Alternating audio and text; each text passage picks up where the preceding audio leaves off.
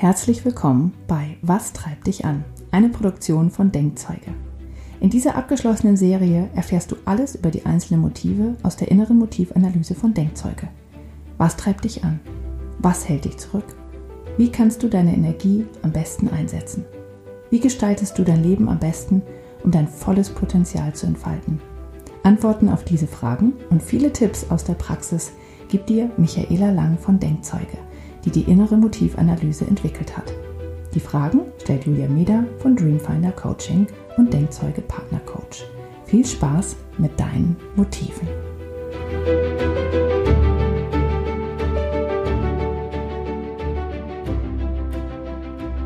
Heute sprechen wir über ein Motiv, an dem sich manchmal die Geister sehr scheiden. Und zwar das Motiv Ordnung und Struktur. Und ich freue mich drauf. Ja, ich freue mich auch drauf, weil das ist eins meiner hohen Motive. Meins nicht. Ah, das ist gut, dann haben wir wieder so ein bisschen Ping-Pong. Dann können wir mal schauen, wie sich das tatsächlich ähm, schon bei uns beiden so in die verschiedenen ähm, Ecken spürbar deutlich macht. Ja, Ordnungsstruktur ähm, ist äh, tatsächlich ein äh, ganz interessantes Motiv, woraus auch äh, Reibereien, Konflikte, Streit entstehen kann. Ähm, es steckt aber nicht nur das dahinter, was man jetzt vermutet, nämlich dass man ähm, den Antrieb hat und, und ähm, den Wunsch hat, dass alles ordentlich ist und strukturiert ist, sondern da stecken noch weitere Sachen dahinter, wie ähm, äh, dass man sich an Regeln hält, dass man äh, pflichtbewusst und diszipliniert ist, dass man Pünktlichkeit ähm, erwartet und auch selber pünktlich ist. Also nicht nur dieses ähm, Chaos oder nicht Chaos da sein, sondern eben auch andere Sachen. Ja, was auch dahinter steckt, was äh, ganz interessant ist, ist Menschen mit einem hohen Ordnungsmotiv, die wollen Dinge erledigt haben. Dadurch zählt es auch zu den Leistungsmotiven, weil ich eben immer am Schauen bin, dass ich mit den Sachen fertig werde, dass ich sie abhaken kann, eins nach dem anderen und ähm, ja, dass ich im Prinzip dadurch ähm, meine Leistung bringen. Ja, natürlich auch noch, was ja dahinter steckt, dieses Pflichtbewusstsein und dieses, diese Disziplin, die man dahinter auch an den Tag legt. Mhm. Ähm, also das sind dann die Menschen, die äh, To-Do-Listen haben auch. Genau, das ja. sind die Menschen, die To-Do-Listen haben, die für die es auch wichtig ist, dass bevor man ähm, irgendwas startet, eine To-Do-Liste gibt, dass es einen Plan gibt, ja, ähm, auch noch, dass es dann Regeln gibt, die eingehalten werden, ähm, wo man, wo man einfach einen Schritt nach dem anderen gehen kann, wo man eins nach dem anderen abhaken kann. Das ist für so Menschen wichtig. Ja, ich meine, da kann man so weit gehen. Ähm, es ist jetzt egal, ob das zu Hause oder in der Firma ist. Ja, wenn wir jetzt mal zu Hause anfangen und äh, schauen mal, da schaut es dann nicht nur ordentlich und aufgeräumt aus bei solchen Menschen, sondern das ist dann auch alles geordnet, also im wahrsten Sinne des Wortes. Und das sind die Bücher entweder nach Alphabet oder nach Farbe oder nach Größe oder wenn möglich ist sogar nach allem, je höher das Motiv ist, nach allem geordnet. Ja, ähm, da ich habe mir ein ganz lustiges Bild dazu gesehen, ähm, oder das ist nicht nur ein Bild, sondern es ist ein ganzes Buch darüber, wo einer äh, äh, Fotos dazu gemacht hat, wie man Sachen ordnen kann und der hat dann die äh, Buchstabennudeln in der Suppe geordnet, ja, nach A bis Z oder ähm, hat die Bleistifte praktisch oder die Farbstifte, die hat alle farblich schön übereinander abgestimmt. Das kennst du vielleicht auch. Ich weiß nicht, ähm, bei den Kindern kann das eben mal sein. Die einen stopfen einfach ihre Farbstifte wieder zurück in die Packung. Die gar nicht ordentlichen, also wenn der Wert unter fünf geht, die tun es gar nicht mehr zurück. Dann bleibt es einfach liegen, da wo es liegt. Ja. Und je höher der Wert ist, umso ordentlicher wird es. Also ein mittlerer Wert tut die dann immerhin schon wieder zurück in die, ähm, in die Verpackung. Und ein ganz ordentlicher Mensch wird die wieder nach der Farbe sortieren und reinmachen und auch schön brav wieder genau dahin legen, wo er sie rausgeholt hat. Hm. Und hat er auch Freude dran. Für den, das ist dann total. auch wichtig. Ne? Ja. ja. ja, total. Also ähm, tatsächlich Menschen, die ähm, ein hohes Ordnungsmotiv haben, die haben auch den Drang aufzuräumen. Das heißt, Ähm, natürlich muss man dann die Zeit auch dafür haben und dann spielen da die anderen Motive mit, ja. Aber wenn ich die Zeit dafür habe, dann räume ich gerne auf, ich mache gerne Strukturen, auch in, in einem Unternehmen ist es für mich dann ein Spaß, wenn ich dafür eingestellt werde oder wenn mein Job tatsächlich das ist, ähm, Strukturen zu erstellen, äh, für Ordnung zu schaffen oder vielleicht auch Regeln zu erstellen, also so ein Regelwerk zu erstellen. Das sind tatsächlich Sachen, wo man in den Flow kommen kann und wo man mit sich zufrieden ist, wenn man das schön der Reihe nach alles ähm, fertig bekommt. Ja. Mhm. Es wird ja, ähm, oder das merke ich bei meinen Kunden oft, dass die das verwechseln mit dem Ästhetik- und Schönheitsmotiv, also zumindest was das Aufräumen und die Sauberkeit und, ähm, äh, und Ordnung äh, ja, äh, betrifft. Äh, ja. Kannst du da noch was zu sagen? Ja, also ähm, das Lustige ist, dass man es einmal verwechseln kann und dass es auf der anderen Seite natürlich auch die Kombination mit dem Motiv immer gibt, weil das ist ja auch ein Motiv, Ästhetik, Schönheit. Und ähm, was eben nicht dahinter liegt, ist, dass wenn man ordentlich ist, es auch sauber sein muss und ästhetisch sein muss. Also wenn ich einen niedrigen Ästhetikwert habe, dann will ich es einfach nur aufgeräumt haben. Dann müssen die Dinge an ihrem Ort sein. Dann brauche ich Pläne und Regeln und so weiter, wie ich jetzt eingangs schon gesagt habe. Ähm, aber wenn die Ästhetik und die Schönheit auch noch hoch ist, dann potenziert sich das natürlich. Ja, also dann ist eine Wohnung nicht nur aufgeräumt, sondern auch noch blitzeblank. Ja, da findet man dann kein Staubfusselchen mehr in irgendeiner Ecke. Dann ist das eine Kombination, die sich potenziert. Ja.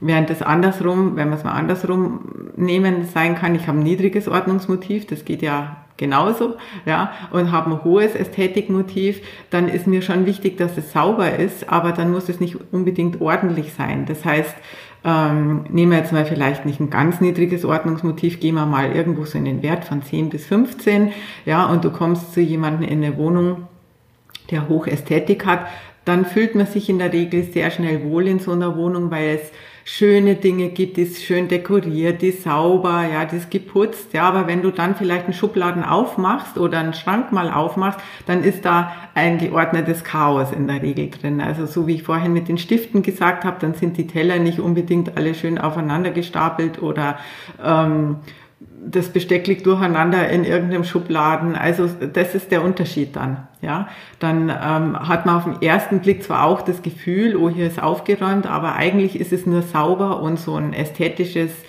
ähm, dekoratives Wohlfühlen, ja, das man da empfindet.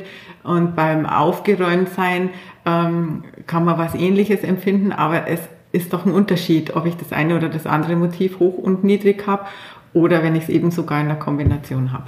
Ja. Mhm. Ähm, wo kann das denn kippen? Wenn das man, man das sagt, äh, ab 25 aufwärts ist es ja oft irgendwie, kann es ja auch mal ähm, kippen halt. Ähm, was ist denn, was passiert denn da?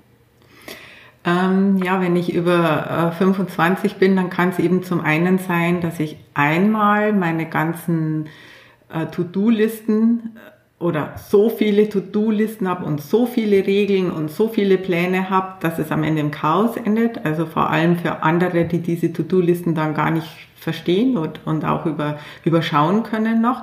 Also so, dass ich vor lauter Ordnung wieder über Ordnung, über Excel-Listen, über To-Do-Listen ähm, letztendlich wieder im Chaos versinke, ja, weil ich eben alles geregelt haben will, weil ich alles geplant haben will, weil alles strukturiert sein muss, dann kann das eben auch wieder mal so viel werden, dass die Ordnung zur Unordnung wird. Und das andere, was ich feststelle, ist, dass Menschen, die einen hohen Ordnungs, äh, ein hohes Ordnungsmotiv haben, oft oder nicht oft, sondern das ist der Drang, Dinge zu erledigen, abzuhaken. Und man sie nie erledigt kriegt, weil immer schon wieder neue Aufgaben dazukommen. Also man ist ja ständig am Tun, dass man schaut, ähm, was muss ich heute tun, was muss heute alles erledigt werden. Man macht sich oft jeden Tag eine neue Liste oder man hat auch eine Wochenliste, eine Monatsliste, keine Ahnung. Und natürlich kommen jeden Tag Aufgaben dazu, die ich erledigen will. Und das sind oft dann halt so ähm, dieses Pflichtgefühl, dieser Drang, alles erledigt zu bekommen, egal wie wichtig es ist und egal wie, äh, ob es jetzt heute oder morgen gemacht werden muss, man hat einfach immer dieses Bedürfnis, die Liste abzuhaken. Und das kann dann am Ende dahin führen, dass man es nie fertig kriegt. Ja, also das mhm. ist genau auch hier wieder das Gegenteil bezweckt, was man eigentlich bezwecken will, nämlich fertig zu werden und man wird nie fertig. Mhm. Ja, und das führt ja natürlich auch zu großem Stress. Ne? Und gerade wenn wenn man in Situationen ist, wo man vielleicht eh emotional nicht so stabil ist, dann kann das natürlich noch das ist so eine vermeintliche Sicherheit, die man erstmal mhm. hat, wenn man Ordnung und Struktur dann in sein Leben bringt, aber wenn man dem dann nicht Herr wird, ja. dann wird es halt, wird's halt noch zum größeren Stress. Ne? Ja. ja, vor allem, wenn ich dann Motive hinten dran habe, auch hohe Motive wie Perfektionismus. Wenn ich dann nicht nur fertig werden will, sondern auch noch in einer super duper Qualität das alles erledigt werden muss. Oder eben, wir hatten vorhin die Ästhetik. Da steckt ja in der Ästhetik, in der Schönheit, dass die Dinge schön zu Ende gebracht werden, auch ein Stück Perfektionismus oder den Wert Gerechtigkeit. Ja, wenn ich einen hohen Gerechtigkeitswert habe hinter der Ordnung, dann habe ich auch das Gefühl, nicht nur für mich die Dinge erledigt zu bekommen, sondern auch für die anderen und jedem anderen gerecht zu werden. Also da, wenn verschiedene Motive noch hinten dranhängen, Einfluss macht, wenn noch dranhängt, ja, das ist ja auch so ein so ein Power-Motiv, wo ich noch mehr Geschwindigkeit in das Erledigen reinbringen will. Das heißt, ähm, dann will ich die Dinge nicht nur erledigt kriegen, sondern auch noch schnell, zielgerichtet. Ja, dann muss das so zack, zack, zack gehen. Ja, also dann ähm, ähm, sind das Motive, die das eben noch potenzieren. Und dann kann es tatsächlich äh, gern und gut passieren, und das passiert auch immer wieder, dass ich halt voll im Stress bin und auch nicht mehr rauskomme, dass ich aus diesem Kampf Dasein. Ja, also man ständig am, am Kämpfen, obwohl jetzt nicht unbedingt das Wettkampfmotiv mit dranhängen muss, aber äh, das, wenn natürlich mit dranhängt, ist es auch nochmal ein Verstärker, aber das muss gar nicht jetzt das Motiv hinten dranhängen, sondern es ist wirklich so, dass man in diesen ähm, gefühlten Kampfmodus dann kommt, weil weil man nicht fertig wird, ja, und, und weil man echt am, am struggeln ist, ja. Hm. Wie ist denn das, wenn ähm, jemand das hoch hat? Kann der mit Menschen zusammenleben oder zusammenarbeiten? Das ist ja auch bei, also bei Kollegen, wenn man in einem Büro ist oder so. Geht das? Oder ist das ja, großer also, Stress? Ich habe ein hohes Ordnungsmotiv und ich, ich äh, denke schon, dass ich für Menschen, die ein niedriges Ordnungsmotiv haben, echt anstrengend bin. Ähm, und ich habe auch meine Themen natürlich damit, dass ich, ähm, dass man Dinge einfach auch mal spontan machen kann, dass man nicht immer erst alles planen muss. Also solche Sachen. Gehen wir nochmal vom Privatleben aus. Erstmal gehen wir dann in den Beruf, sonst wird es ein bisschen durcheinander. Also im Privatleben ähm, ist es ganz spannend ich habe jetzt ein hohes Motiv, Olli hat ein, naja, mittleres Motiv, da merkt man schon, ja, dass er Dinge nicht so genau nimmt. Also er ist auch ordentlich und er räumt auch auf, aber wie ich vorhin erzählt habe, wenn er ähm, Dinge aufräumt, dann werden die halt einfach in den Schrank gestellt. Da werden die nicht mehr geordnet reingestellt, sondern sie werden einfach weggeräumt. Und wenn ich dann die Tür aufmache und mir manchmal Dinge entgegenfallen, dann räume ich diesen ganzen Schrank auf aus und räume ihn wieder geordnet ein. Das ist schon mein Unterschied. Und wenn einen das nervt, dann kann es da zu Reibereien kommen. Ich weiß ja inzwischen seinen Wert und wenn ich nicht anderweitig unter Druck stehe, dann kann ich darüber schmunzeln. Dann ist es immer wieder irgendwie lustig für mich, wenn ich äh, die Tür aufmache und ähm, ein Ordnungswert von 13 oder so kommt mir entgegen. Also dann kann man besser damit umgehen. Ähm, aber ich habe auch drei Kinder, die alle ganz unterschiedlich sind und jetzt sind sie alle ausgezogen, jetzt geht es. Aber in der Zeit, wo wir zusammen gewohnt haben, kommt es natürlich dann ähm, zu, ähm, zu Reibereien und zu Konflikten, vor allem wenn man das nicht weiß, dass die anderen da anders ticken. Ja? Ab dem Moment, wo ich das wusste, konnte ich anders damit umgehen, weil wir haben uns dann gegenseitig Räume gegeben. Das heißt, es gab einfach Gemeinschaftsräume, wo mir das halt dann auch wichtig war, dass ich mich da durchsetzen darf und da mussten alle mit anpacken und dann hatte jeder seinen eigenen Raum, wo er sein eigenes Chaos haben durfte. Ja, dadurch, dass ich jetzt noch Ästhetik hinten mit dran habe, was mir dann aber auch wichtig, dass ich da keine äh, kleinen ähm, Wälder mit irgendwelchen Kleintierchen entwickeln. Ja, also da, da habe ich dann schon Wert drauf gelegt, aber da habe ich dann jedem sein Chaos gelassen und dann konnte man ganz gut sich miteinander arrangieren. Und wenn man dann auch versteht, dass hinter einem niedrigen Ordnungsmotiv auch sowas wie Spontanität, Leichtigkeit, Flexibilität steckt, also es ist ja nicht immer das eine oder das andere positiv. Es hat ja beides immer positive Seiten und man diese Seite zu schätzen lernt. Ja, also Olli zum Beispiel nimmt mich einfach oft spontan an die Hand und sagt, lassen wir jetzt alles liegen, wir erledigen das morgen zusammen, wir machen uns heute noch einen schönen Tag und dann triggert er mich natürlich mit ein paar anderen Motiven, Genuss und so weiter. Ja. Und dann liebe ich seine Leichtigkeit und seine Spontanität und seine Flexibilität. Und das muss man dann eben lernen zuzulassen. Also dass gerade auch äh, beim Ordnungsmotiv das, der, der, der Gegenpol, wenn man hoch ist, der Gegenpol mit einem niedrigen Wert ähm, eine gewisse Leichtigkeit ins Leben bringen kann. Die fünfmal gerade lassen. Ja, also das hat auch was. Und wenn man das ähm, sehen kann, die schönen Zeiten daran sehen kann, ähm, dann wird es ein bisschen leichter mit einem hohen Motiv. Aber gehen wir auch nochmal vielleicht jetzt äh, ins Unternehmen rein. Da kann ja jetzt beides sein. Der Chef hat Hochordnung und das Team sieht das alles nicht so genau. Ja, und dann kommt der Chef mit ständigen To-Do-Listen, was alles erledigt werden muss. Da entsteht ja schon hoher Druck für die Leute.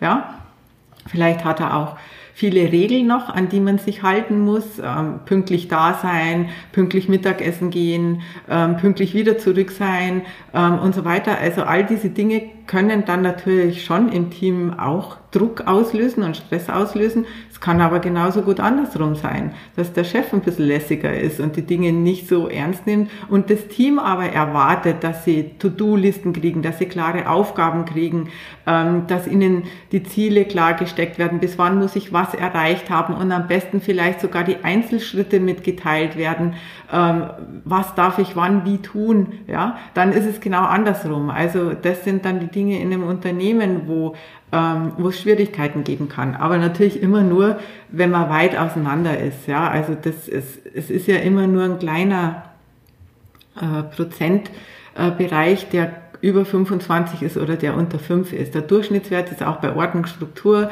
in den Motiven bei uns bei 15. Also ist man da irgendwo immer so ein bisschen in der Mitte und nordet sich da ein.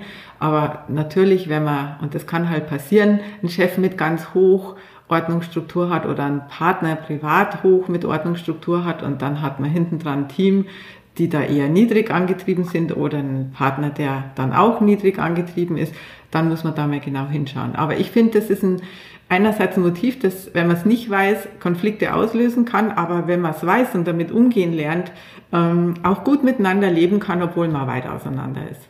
Hm. Ja, ich habe tatsächlich ein schönes Beispiel dafür, weil ich habe ja, wie gesagt, den Wert ähm, eher niedrig. Also ich glaube nicht, dass ich ihn unter fünf habe. Ich habe so sieben oder so um den Dreh. Und das war auch schon immer so. Und ähm, ich bin, als ich noch in einem großen Unternehmen gearbeitet habe, bin ich in äh, einmal eine Gruppe gesteckt worden aus meiner Sicht. Ich wollte da absolut nicht hin. Für mich war das der, der Horror. Ähm, und zwar war das, den Unternehmensbericht ähm, zu schreiben.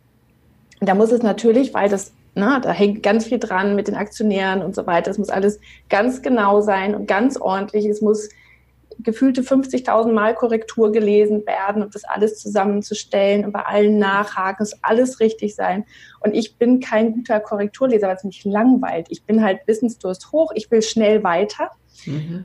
Und sich dann hinsetzen und das endlich auseinanderfummeln, das war für mich wirklich, es war so schlimm. Ich hatte richtig Angst davor. Und da war das aber eine ganz, ganz tolle Erfahrung, weil die anderen im Team hatten das hoch, Ordnung und Struktur und dieses Pflichtbewusstsein und ich setze mich dahin und lese es Zeile für Zeile durch und guck's noch 50 Mal nach.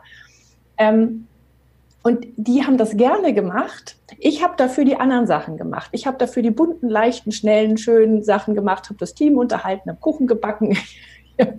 ich habe äh, tatsächlich ähm, ja die spontanen Dinge, die die anderen gestresst haben, die habe ich übernommen. Die Meetings, wo man mal eben reingehen musste, wo man mit Menschen so ein bisschen was machen musste und so weiter, das habe ich dann gemacht. Und dadurch haben wir uns so super ergänzt. Wir waren ein ganz, ganz tolles Team. Aber weil wir das wussten, weil ich das ganz klar kommuniziert habe, ich gesagt, ich bin hier nicht freiwillig, ich muss hier so ein bisschen sein. Und für mich ist das ganz schlimm. Könnt ihr das bitte den Teil machen? Und die haben gesagt, ja klar, gerne.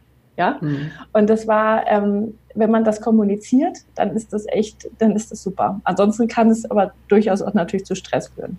Genau, also das ist genau das, was du sagst. Wenn man es kommuniziert und wenn man das weiß, ähm, dann kann man sich sogar ganz toll ergänzen in gewissen Dingen. Also äh, bei uns ist das jetzt auch so, das Aufräumen im Haus und auch im Büro, das ist einfach mein Job und da habe ich auch meinen Raum und ich kriege auch meine Zeit dafür und dann macht mir das sogar Spaß und mir geht's so gut hinterher, wenn es alles wieder schön aufgeht und es gibt mir echt richtig Energie. Also das ist einfach was, was gut ist. Ich muss allerdings auch sagen, ich habe mein Ordnungsmotiv von ganz hoch, also jetzt unter die 25 bekommen und das tut mir auch gut, weil ich, ich war zu extrem. Also ich habe mich eben auch in diesen äh, eigenen Stress gebracht durch immer alles erledigt haben wollen, ja, immer pflichtbewusst sein, immer pünktlich sein, ja, dann kommt natürlich noch so ein Motiv wie Gerechtigkeit, das ich früher auch höher hatte, noch mit dazu, an allen gerecht werden wollen und äh, dann war ich ganz schnell mit anderen hohen Leistungsmotiven einfach in diesem Stressstrudel, im Hamsterrad drin.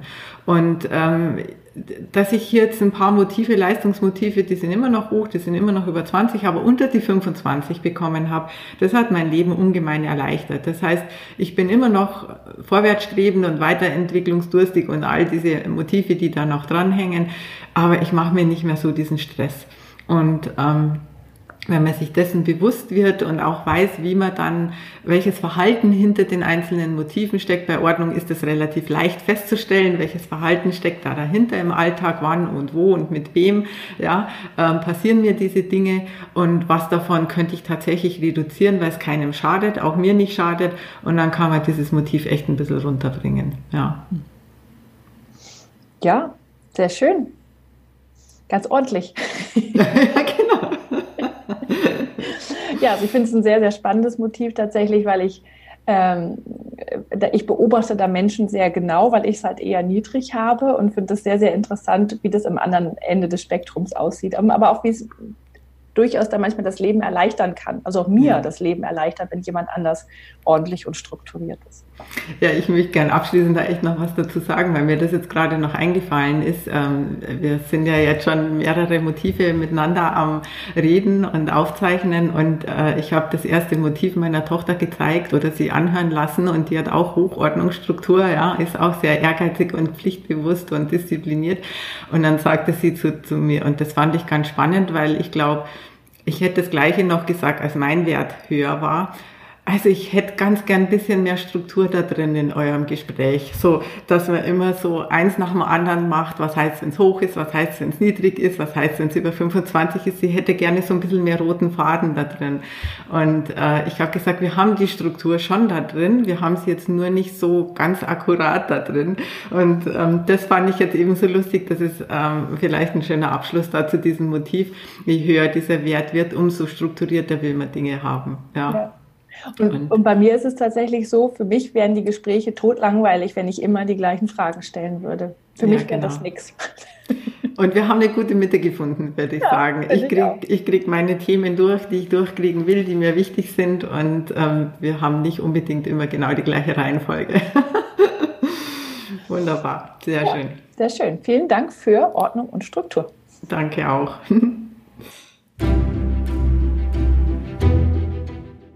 Das war Was treibt dich an von Denkzeuge mit Michaela Lang und Julia Meder. Wenn du mehr über deine eigenen Motive erfahren willst und was dich wirklich antreibt, dann schau doch mal vorbei auf www.denkzeuge.com. Du kannst direkt mit dem Live-Sensor deine aktuelle Lebenssituation reflektieren und herausfinden, wie zufrieden du in den einzelnen Bereichen deines Lebens bist. Wir freuen uns auf dich.